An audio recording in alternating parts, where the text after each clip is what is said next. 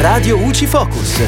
Ciao amici di Radio UCI, io sono Giulia. In questo Focus Fisco ci occupiamo del decreto PNRR2 da poco pubblicato in Gazzetta Ufficiale che prevede nuove e più stringenti regole in materia fiscale, soprattutto per quanto riguarda i pagamenti elettronici. Infatti il nuovo decreto anticipa dal 1 gennaio 2023 al 30 giugno 2022 l'entrata in vigore delle sanzioni per gli esercenti e i professionisti che non accettano i pagamenti con POS.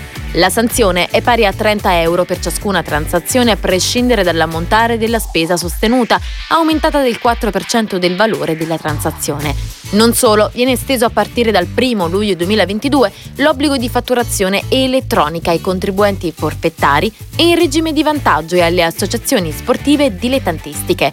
Il decreto prevede delle novità anche per la trasmissione dei dati relativi alle operazioni giornaliere saldate con mezzi di pagamento elettronici.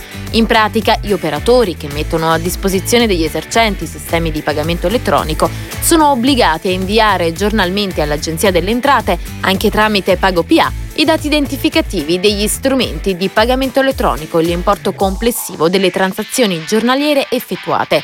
L'obbligo di trasmissione telematica riguarda tutti i dati dei pagamenti elettronici, sia quelli dei consumatori finali che quelli degli operatori economici. Infine, il decreto stabilisce la creazione di un portale nazionale per la lotta al lavoro sommerso al fine di monitorare questo fenomeno su tutto il territorio nazionale. Al progetto collaborano l'Ispettorato Nazionale del Lavoro, l'INPS, l'INAIL, l'Arma dei Carabinieri e la Guardia di Finanza. E per ora è tutto, al prossimo Focus.